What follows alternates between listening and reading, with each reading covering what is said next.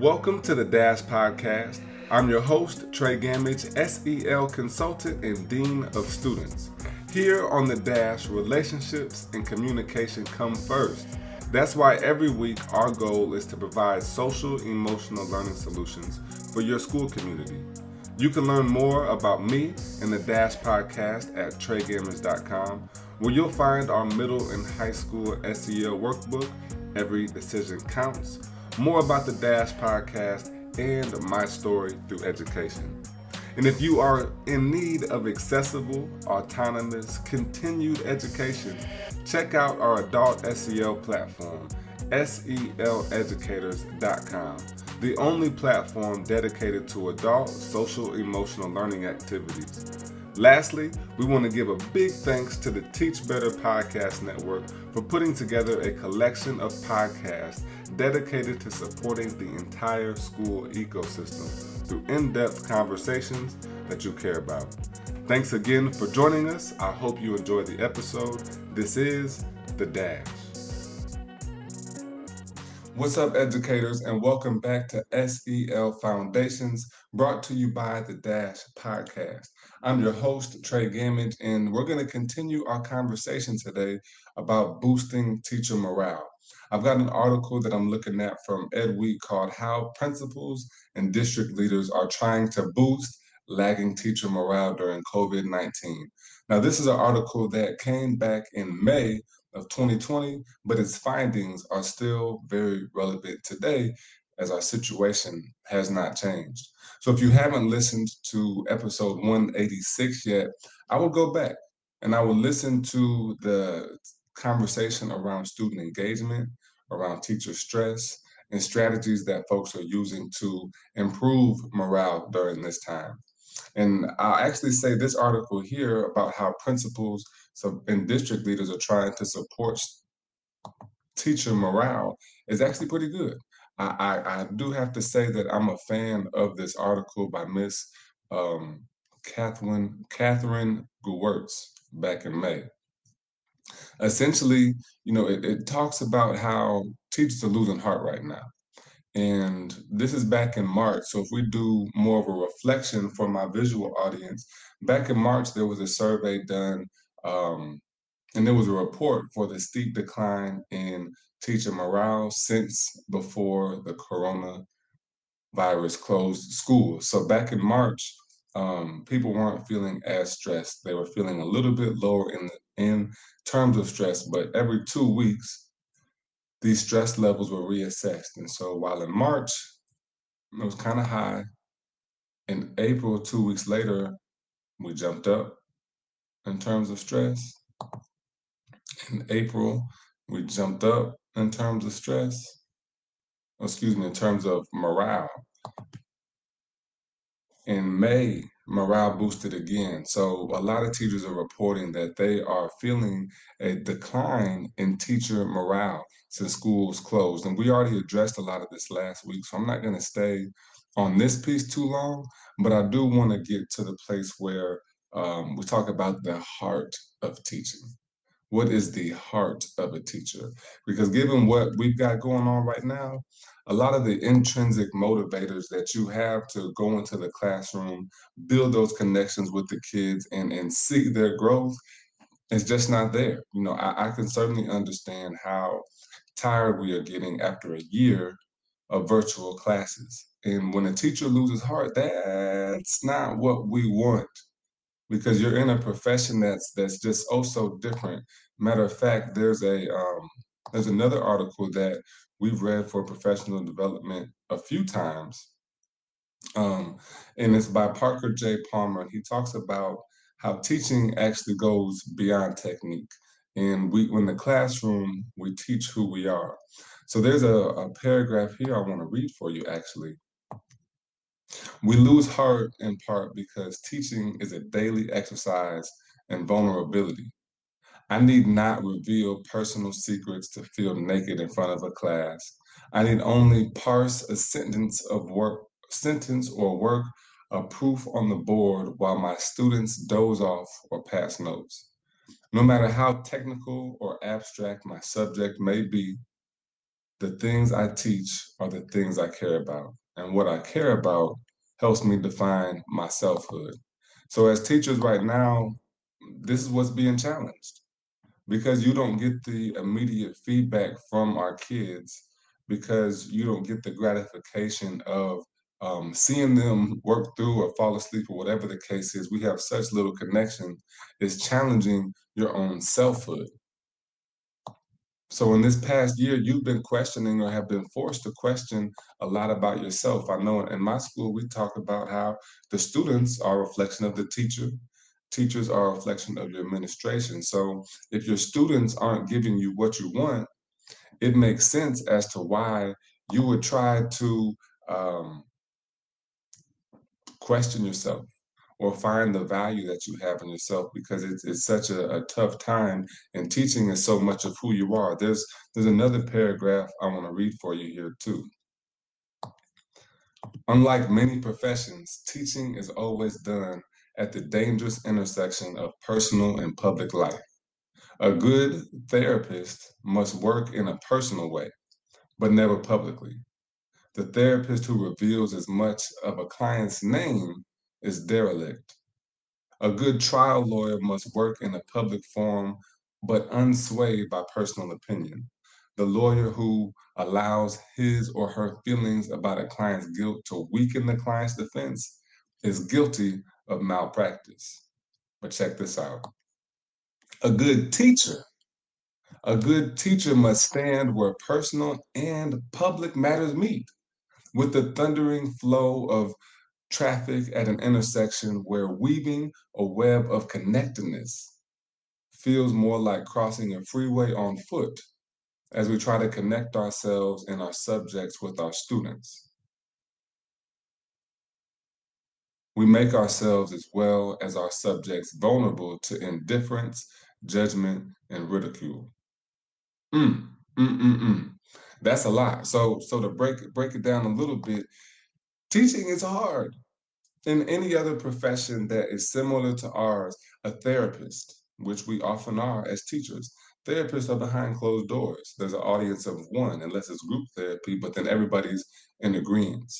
And then when you consider teaching and being vulnerable, every time you get up to the board, you're also in a position of vulnerability. What if you didn't practice? What if you didn't plan? What if you get it wrong? It's a position of vulnerability. So when we get to the place of feeling like you're about to walk across the freeway on foot, that's scary. There's a movie, Bowfinger, with Eddie Murphy, and he crosses like this 8-lane highway with no shoes on. I have to find that clip for you. But that's how it feels as a teacher sometimes.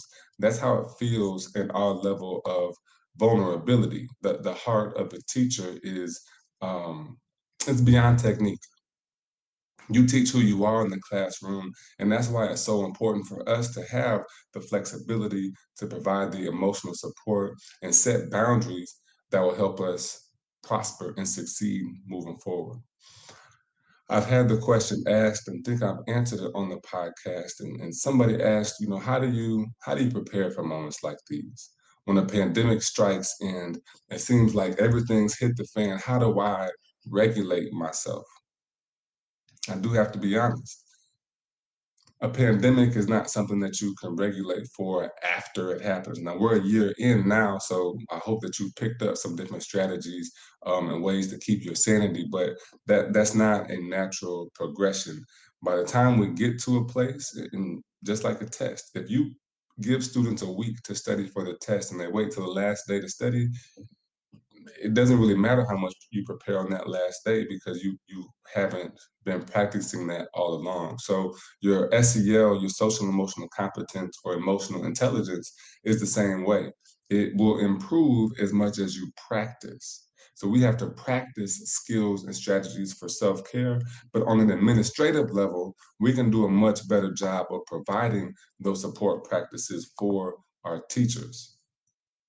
So when I look at this final section, and again, big shout out to our author here, because these are some phenomenal strategies for supporting and setting boundaries on your campus.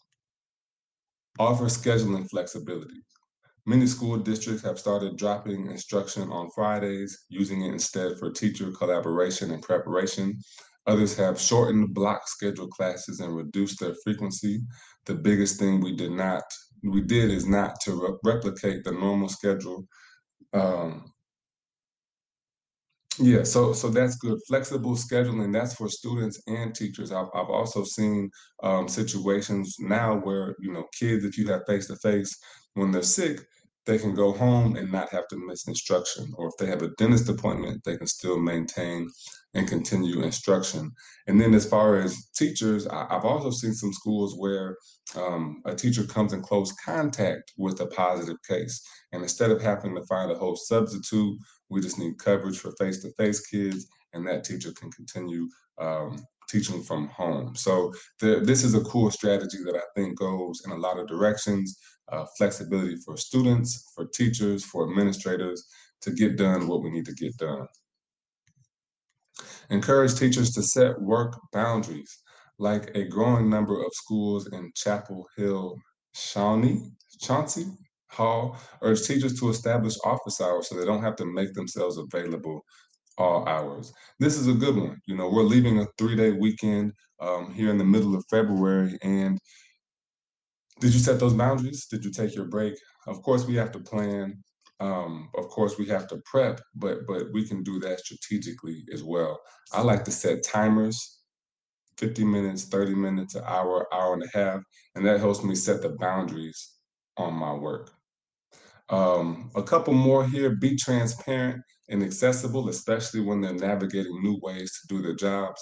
Teachers need to know they can ask questions. When we talk about that vulnerability, when you feel vulnerable, you're very raw.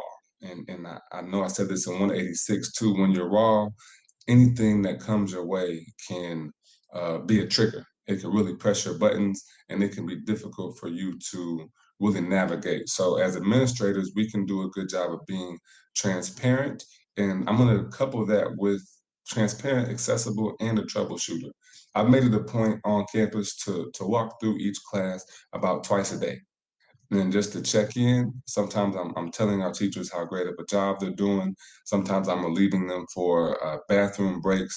Sometimes I'm taking the students out to recess. But I just want to go in and be accessible to our teachers, because I understand how raw and vulnerable we are right now in our profession as a whole. So look for problems to solve for teachers, much like students who, if you think about it, when we're teaching them something, it's the first time they've ever heard it. Same for teachers in this case. I mean, none of us have really been through a pandemic, but as a leadership team, we've got to be able to provide the support and recognize that emotional support is important for instructional support. There it is. This article is great. It really is beating me to the punch. Recognize that emotional support is as important as instructional support. So those are some wonderful, let me make sure you get the author here, Catherine Gewertz, senior contributing writer of Ed Week. Wonderful article here, wonderful strategies and tips. And I'll wrap up with this. At SEL Educators, we are focused on really being the prerequisite for adult SEL skill building. And to go back to the question about how do you prepare for a pandemic or get yourself ready, it's not something that we can do just off top, but there are foundations to SEL. And we began an adult SEL skill building program that is focused on giving your teachers the social emotional competence they need to support students' social, emotional, and academic outcomes. I'll take just a moment here to show you some of the courses involved in the flow that we go through so that you can keep control. That's what's missing. In this pandemic, the stress comes when we focus on what we cannot control. And we need the supports, we need the masterminds, we need the groups to help keep us on track, but we also need the training and the development that we need to support our teachers to impact students. So the course right now, or this bundle right now, which doesn't have our emotional intelligence course in it, includes several different classes about how to set 90-day goals and discover your potential, what's growing in your garden, how you can cultivate your teacher mastermind, an SEL self-assessment for adults. For adults, this is a free course as well you can take before your school adopts a bundle that assesses your SEL strengths and limitations and then gives you some feedback and action steps to improve. Relationships and communication, 3 restorative SEL practices to use in your classroom, and a book study of Every Decision Counts. So there's a lot of great courses that are available on our platform. And I want to specifically highlight again, SEL Foundations. The one course that we haven't included to that bundle yet, but will be there very soon, is Emotional Intelligence 101, which kicks off our program with a deeper evidence-based assessment of your social emotional competencies so that we can put together a personal and professional development plan for the entire year before you start implementing a school-wide systematic SEL approach. That's all for me today. I'm having a lot of fun doing these episodes. If you're liking the solo episodes, if you're liking the more detailed digging into content, let me know. I'm curious if this is something that you enjoy or if you'd like to go back to some interviews. We do have some good interviews coming up still. So thank you so much for your time. If you like this episode, share it. Leave a comment so I know if you like the episode, and we shall see you next time. This is The Dash.